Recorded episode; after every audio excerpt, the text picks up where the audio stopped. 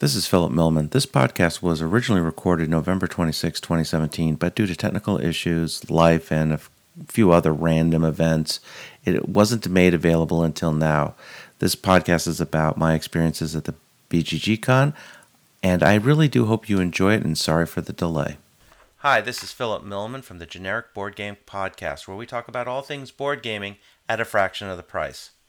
Hi, and this is Vic from NaveCon, and um, I'm going to talk as well, possibly about gaming, but probably just about anything. Um, listen, you've been away for a little bit. You had a, a big con. Um, want to tell us a little bit of this? What what was the con that you went to, and make everyone jealous? Sure, uh, happy to make everyone envious. I went to the Board Game Geek Con in Dallas, Texas, which is always the weekend before Thanksgiving, the American Thanksgiving, not the Canadian one and it is 3,000 people crammed into the Hyatt Regency at the DFW airport.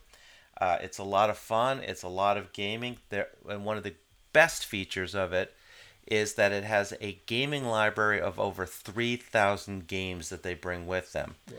They have a hot gaming area where everybody can play the hot games, or what Board Game Geek determines to be the hot board hot board games of the du jour and it is extremely it's a lot of fun uh, one of the negatives of course about being able to go there is it is capped at 3000 people and despite the fact that the tickets went on sale in february for a november con they were sold out within two hours Whoa, that's incredible 3000 people so you've been to a few of them haven't you yeah, this is my seventh in a row. Oh wow! How does this compare to say? How long has it been going? Actually, how long has BGG? Um, I think it's been going for about 15 years, wow. and I could be wrong on that, but it's been going for somewhere between 10 and 15 years.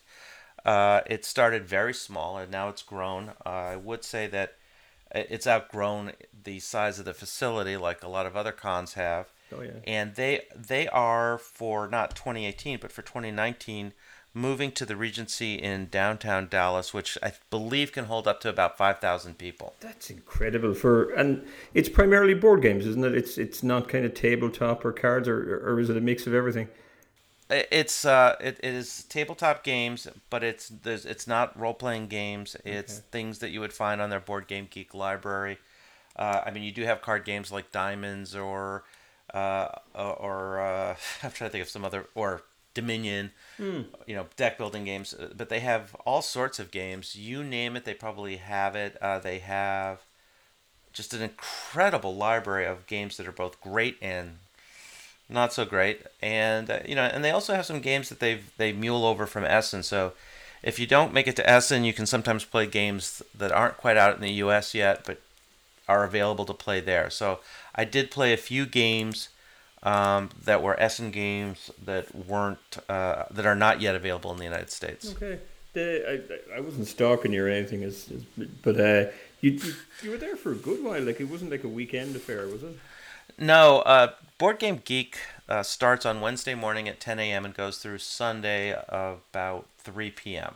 With really everything tailing off at about noon. Um, afternoon, it, it gets really quiet very quickly. Yeah. So uh, it's um and, and, and one of the traditions is uh, everybody who goes there gets two, at least two games.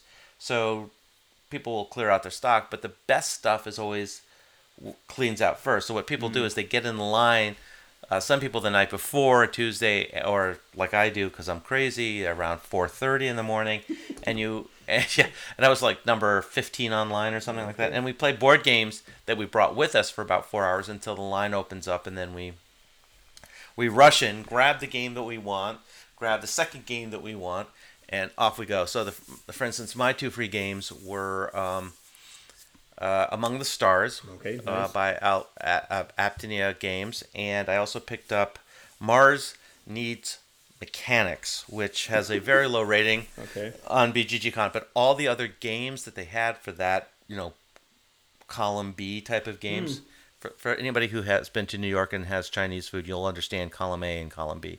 Okay. Uh, so uh, for the column B, they ha- they had either Mayday games, primarily Mo Money, which is actually a very good game, mm. but I own it. Yeah.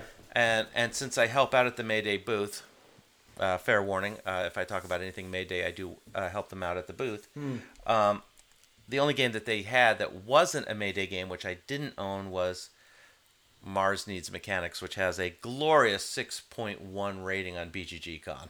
Wow.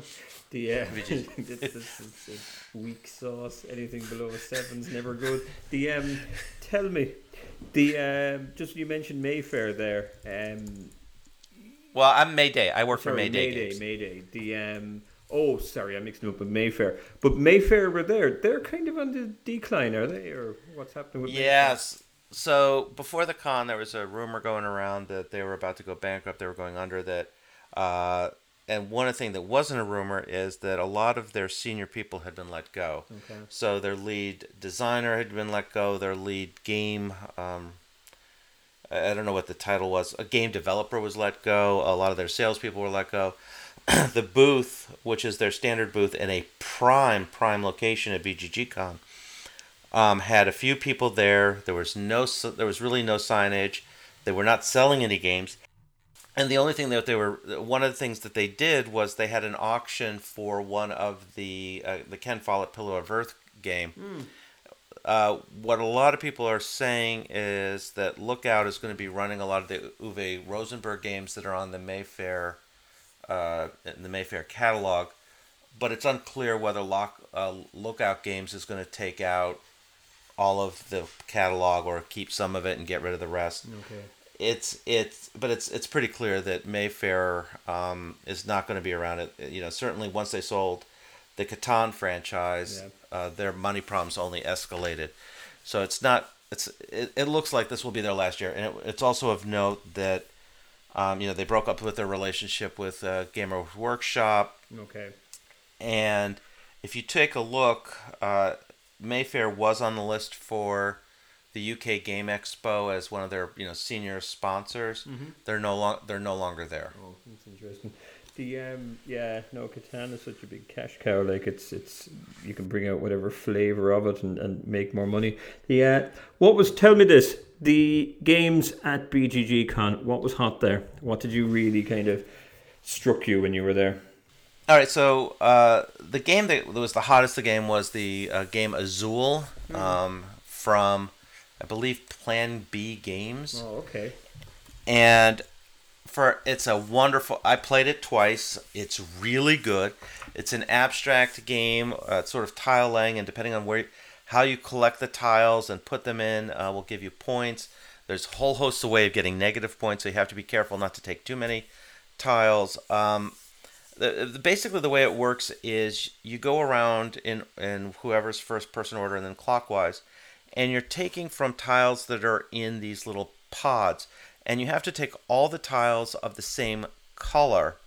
So if there's three of them you have to take all three and then you place them on your board to be to place the right hand most one to the right when you can. Um, if you if you're forced to take more than you need you can only place those tiles in when you take them you can only place them in uh, one of the rows so there's this constant struggle because you know you might want to put you know three in one row and one in another. Well, you can't do that. You can only put them in one of the two rows. Now, if you take the same tile again in a later move, you can put it in a different row.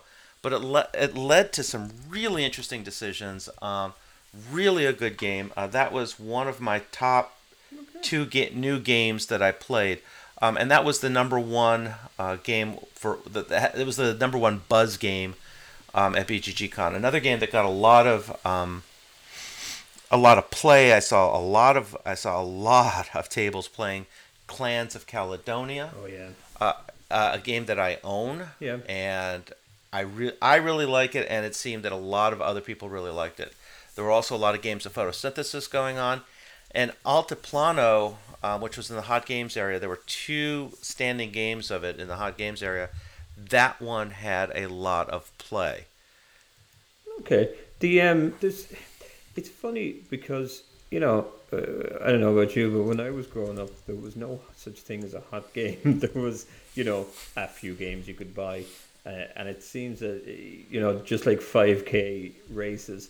You, you can pick another new game every week that's going to come out, and uh, or you can take part in it. You know, there's there's so much kind of good stuff coming out there. The mm-hmm. um, did you play anything else like on the, outside of that? I assume it was kind of gaming twenty four seven or you know. Uh, Yeah, I, it was. Well, I, I I was spending four hours a day in the booth, and the first two days, um, you know, I had some family stuff that I had to do, which kind of cut into it. Uh, I did play a lot of games. I played a lot of things that I liked, and I played some things that were just awful. Uh, so, and, and I'm grateful. I'm I'm actually grateful for the bad games because they remind me how good some of the other games are. Yeah. So you, you can't know what a good game is until you've played a really really bad one. So uh, again, Azul, uh, great game. Uh, it's a Michael Kiesling game. I, I I can't highly recommend it enough. It plays 30 to 45 minutes. It has interesting choices. It's a good game um, to, to, to sort of a, as a warm up game if you want, if you're playing a long game day and it's beautiful. The the tiles are beautiful, but it is an abstract game. If theme is important to you, play this game anyway. It's really good. Yeah. Uh, I, another game that was kind of my surprise. Um, in the hot gaming area, there was a game called Heaven and Ale, and oh, this, this.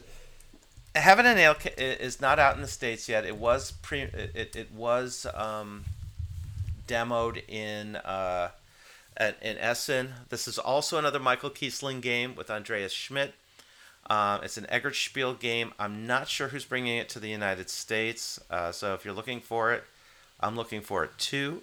Uh, hopefully it will. Uh, hopefully it'll come out. Uh, I'm just not sure who's bringing it out. And and this this game is just different. Um, it's it's kind of a rondelay game where you're going along this track, and you can only go forward. You can't go backwards. And so when you when you when you drop down on a space, you get whatever that benefit is, and it's usually one of these tiles that you lay down that will have a number and a type of. Um, uh, it could be hops, it could be wheat, because what you are are a bunch. You're running a monastery that's producing beer in Germany. That's okay.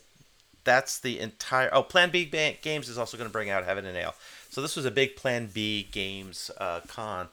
Uh, and what you're trying to do and you have the shaded area and the light area the shaded area gives you money the light area gives you the beer and you basically score wherever your brewmaster is which is the multiplier of your lowest producing resource okay and so you're constantly pushing up all your resources while trying to get your brewmaster up while trying to have enough money to do all of this plus trying to land on the spots that you want to do, plus land on the scoring areas because you can't go backwards and there's only five or six rounds, so everything moves very, very quickly. Plus, there are these bonuses that you get, and, and you have this Jewish kid who doesn't drink enjoying this game about yeah. beer making monks. Okay, it was phenomenal. Uh, there's a lot going on there. It's not quite a point salad in the sense of like a Feld game, and I will talk be talking about a Feld game shortly but it was really really good. And I was playing it, and I was doing. I made it for a couple rounds, but the, the, there was a guy there who's like a math PhD that I was playing against, who designs computer games for a living from mm-hmm. San Francisco, and he just wiped the floor with us. Oh, yeah. But oh my God, was this a good game? Okay. This is one of those games where like, yeah, okay, it has a seven point seven rating. Um, it's got a, a complexity rating of about three, which is about right really good game, really interesting choices. I can't recommend it enough. Um, another game, uh, then uh, some of the uh, the some of the other games that I played were uh, things that have come out. Um, one that I hadn't had a chance to play before that I own. I played Lisboa, the Vital Lacerda game, Lisboa, which yep. came out earlier this yeah. year. Uh, I played it. Fantastic. I can't recommend it enough. I can't wait to find somebody to play more with it. It's a little heavy for my normal gaming group, but oh my goodness gracious! And you know, and I love I love how Vitalis said, "Oh, it's an easy game. You play a card, you pick up a card. Yeah, it's not that easy." yeah, Twilight Struggle is a simple game. You play a card. Yeah. the um, the like Lisboa has got the most. Uh, I don't know. It's got the most unusual artwork. The colors are like this strange kind of playing card pastel color thing. Is it's just bizarre. Well, it's not, and and um and one of the things that I loved, uh, one of the things I really love about Lisboa is that it really is immersing you into 1700s Lisbon, and Lisbon is known for these blue tiles, and so the mm. Irish, the Irish uh, artist uh, Ian O'Toole, who now lives in I guess Australia now, uh, because anybody who's you know a, a brilliant uh, Irish uh, either writer or, or artist that leaves at some point. except for Bono. Yes. Yeah, yeah except for Bono, but they, but we're trying to get him to leave, right?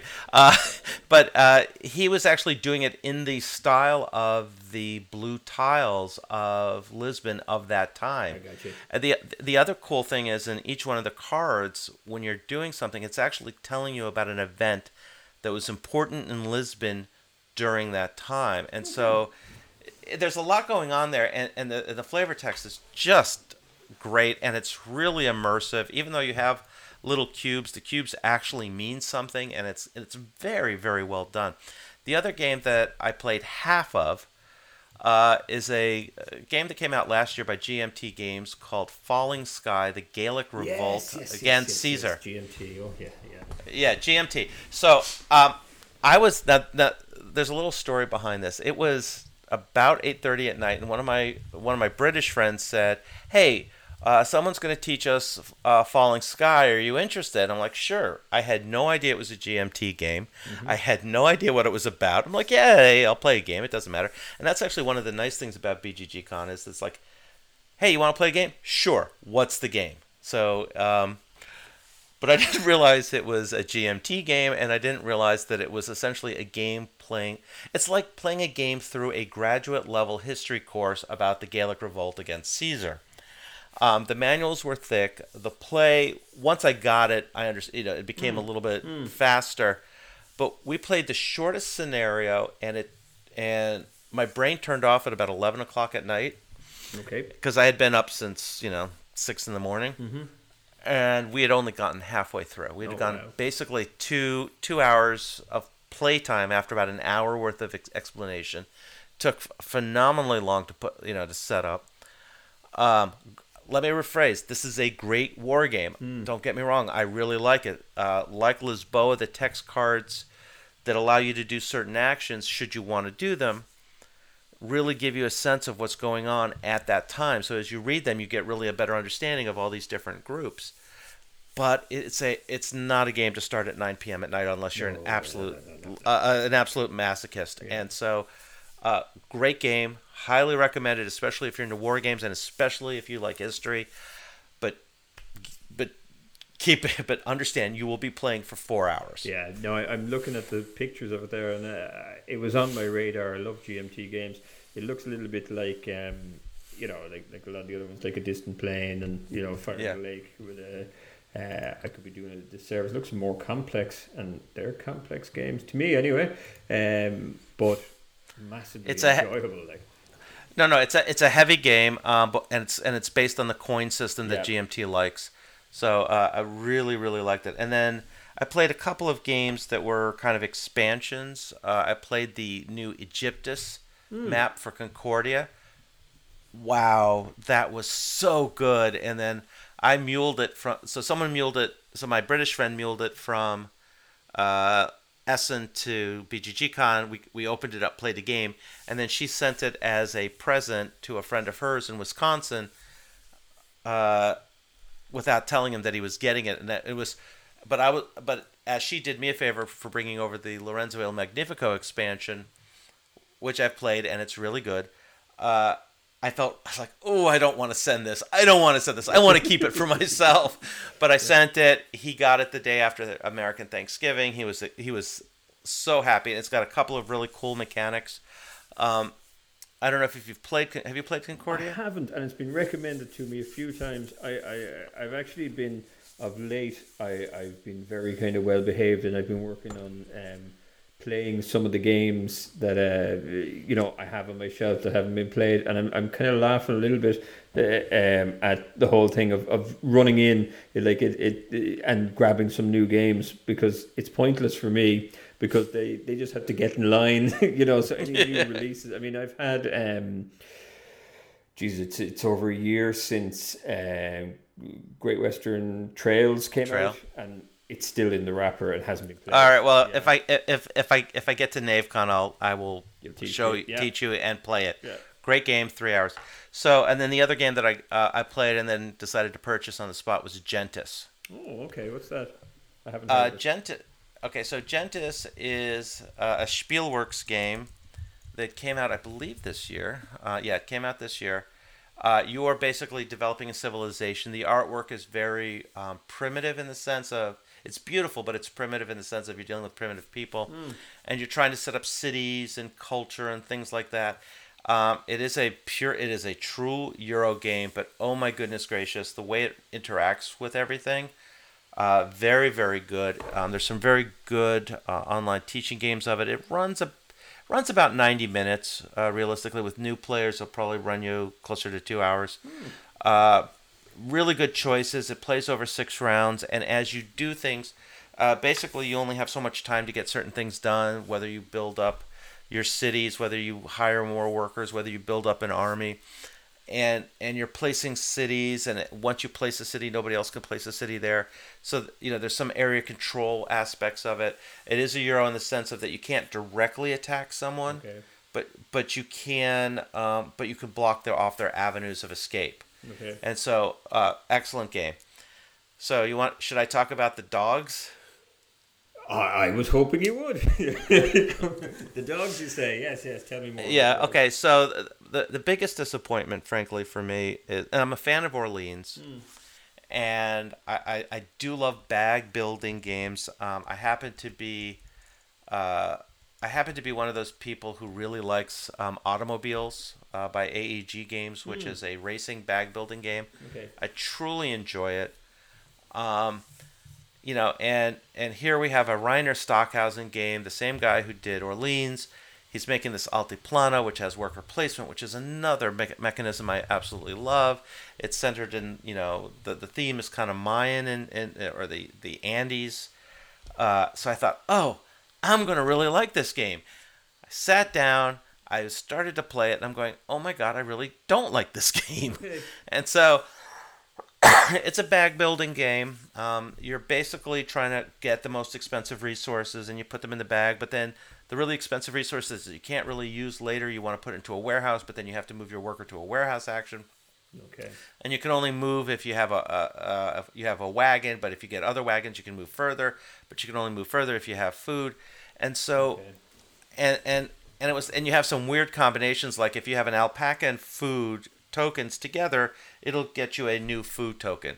Okay. now why would you go to an alpaca farm with food to get another food? Unless you're killing off the poor alpaca. I i, I just Yeah. it was very strange. And and it didn't click for me in any way. And a lot of and the other pieces are there there are other resources that you need to be able to really score well like the coca bean like um uh, this special water i guess bubbling water i don't know. It's this water pitcher and it's really weird that water pitcher would be worth so many points. Uh, maybe they have poor water systems in the uh, the the Andes, um, but you couldn't get it unless you had these special boards that you could buy. But there were only so many of them, and so you could get selected out, and you'd be kind of stuck. There were other ways of doing it, but it really, it really forced you to have to do more bag management. But you're thinking, if you're so relying, say, on coca beans to do all these other things, then there should be more opportunities to be able to do it. Maybe it's expensive to do it, but you should have more opportunities to do it. And I just did not click for me. Uh, I played a four. You sound more and more like Marx Brothers' Day at the Races, where you need the code Yeah, book little- and you need this to, to decode this and, and so on. Exactly. Yeah. Yeah, yeah. You need to decode this, but you can't get the code book, Yeah. right? So it's like uh, there were kind of times where I'm like, I have nothing I can actively do to make my situation better because everything has been selected away from me. Yeah. No, I can't. Like the, the, the thing about any given game is, um, like I would kind of class certain games as racetrack games, as in so far as you know, if you race on a track, you learn the corners after a while, and after a certain amount of time, the course becomes second nature to you, and you you you know you learn something like through the ages where you know you start out and you're learning the game. Then after a dozen games or so, you're learning to kind of get a little bit quicker or shave a little bit of time off this and you know, or get a couple more points in or how important it is and you're building it up but you know you're talking about you know when a game takes you know half a dozen games before it starts to make sense then I you know that that's not for me. Um I think it's a flaw in a game if it if it doesn't make sense kind of within one game um like if you have to, to kind of invest it's it's like the whole thing of um is that TV series good well yeah it gets really good by series three, so stick with it. Like, actually, no, I won't. you know, I prefer if it was good all the way through. Um, there's some interesting stuff there. The, the one thing I, I, I noticed, and, I, and while you were chatting, I was I was looking up the games and so on. One thing that I don't know why it should, but some of these games, especially the Euro games, have so many pieces. They take up so much Yeah. real estate, and that kills me. Um, Well, I will, I will, I will tell you that Azul takes up not that much space. Um, Altiplano takes up, uh, I would say, a normal amount of space. Lisboa is a big game Yeah. that takes up a lot of space. Um, the other two, uh, Concordia is a normal. I would say that's normal size. It's not that big.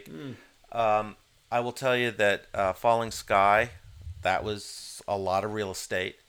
Uh, what were some other big? Oh, and I, you know, and, I played a game of King Domino. I mean, that doesn't take up much space. It's a lot of fun. Uh, I the other two games, by the way, that I want to talk about that were really disappointing. One everybody was talking about, which was the Feld game Merlin. oh, okay. So. Merlin, so Merlin is a uh, worker placement, uh, roll the dice and move kind of game. So you roll three dice, uh, four dice actually, one of which is Merlin himself, and then you move the number of spaces on the, uh, you know, the number of pips on the die, and then you do whatever the action is. You can you can only move one way for your characters, which was clockwise, and Merlin can move both clockwise and counterclockwise. Um, it's a St- Stefan Feld game, which means point salad galore. Um, and this, no, I'm not a big Feld fan to begin with. Just, I mean, I like Trajan. I like the mechanic of Trajan. I do like Bora Bora.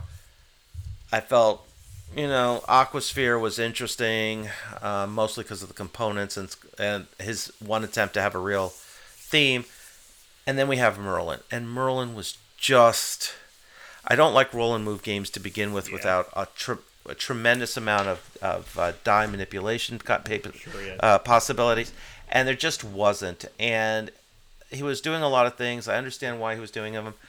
Um, and we played the full game, although at the end of the, I guess it was the end of the second to last round, uh, we were, you know, I was talking to these other, the, the, and it was just one of these people said, hey, you know, they had assigned players wanted, so I said, oh look, I'll, I'll give Merlin a shot. So I just sat, you know, sat down, and they were like, oh this, we were all like, you know what, we're gonna play this to the end so that we say we've completed it, but no one felt the urge to play this again. Alright. It was really disappointing. Um, you know, basically you move around and you're putting and, and I won the game and I'm like I have no desire to ever play this game again. Yeah. In fact, it ranks so low on my list that if someone said, "Hey, you know, normally there are games like you know I won't put out or I won't suggest," but if someone says, "Hey, Phil, would you like to play?" Apps, you know, like yeah, sure. You know, I wouldn't, I don't mind spending two hours playing it. It's not a game that I would actively go out, or if it's the right group of people. If if it's a game that you know isn't that great, but I like the people and I'd hang out, and the game is good enough hmm. that I'll that it's worth my investment in playing it and hanging out with these people. Absolutely, I will do it.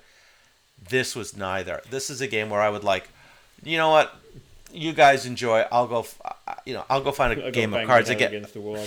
Yeah. or play Cards Against Humanity, something. But I'm not playing this game.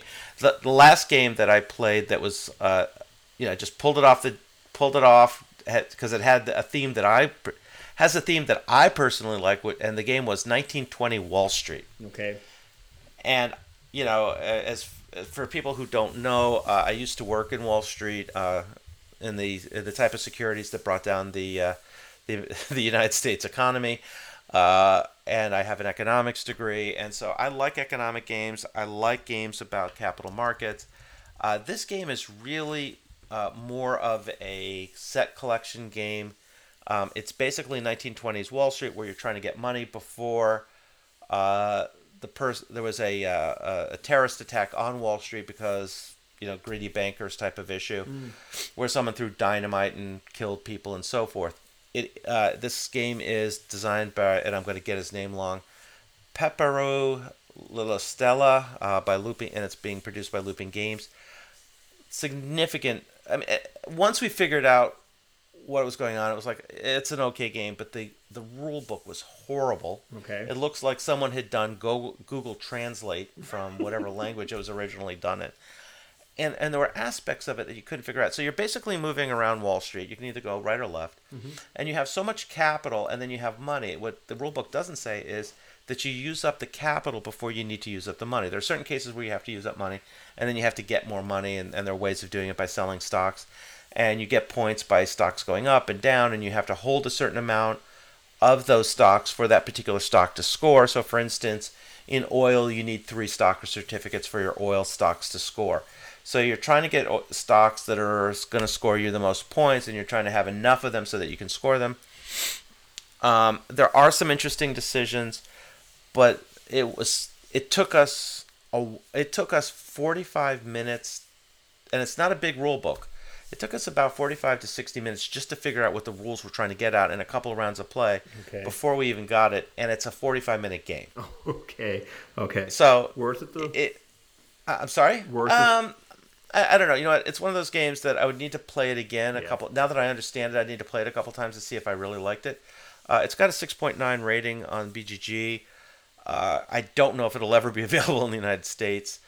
Uh, if it is, unless the price point's sub twenty dollars, I can't see myself buying this game.